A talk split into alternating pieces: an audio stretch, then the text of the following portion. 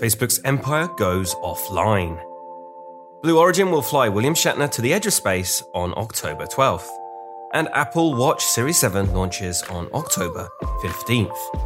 This is your Daily Tech Briefing, the morning edition. It's Tuesday, October fifth. From Engadget, I'm Matt Smith.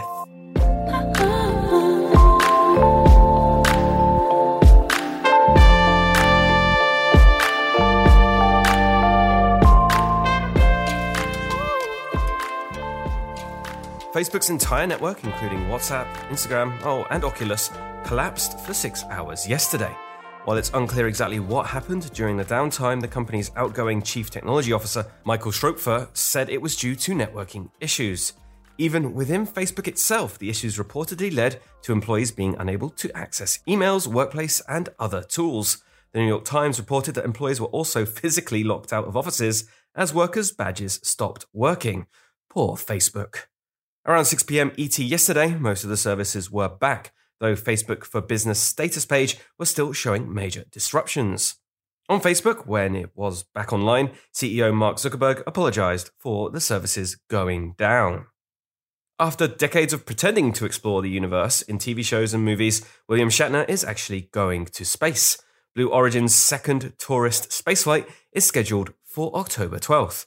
Shatner, aged ninety, is set to become the oldest person to fly to space. He'll take the record from eighty-two-year-old aviation pioneer Wally Funk, who was a passenger on that first crewed flight in July. Apple has finally announced when you'll be able to snag an Apple Watch Series seven. Pre-orders start this Friday, October eighth at eight a.m. E T. The device, which starts at three hundred ninety-nine dollars, will be available one week later on October fifteenth. The biggest change this year is a larger always-on display. Apple has bumped up the case size options to forty-one millimeters and forty-five millimeters while reducing the bezel to one point seven millimeters, meaning it should feel pretty similar to last generation watches, but with more screen.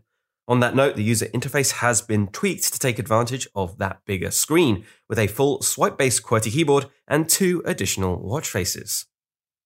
And that is your Tuesday morning tech briefing.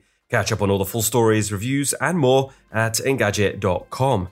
And if you like what you're hearing, subscribe to our tech briefings wherever you get your podcasts.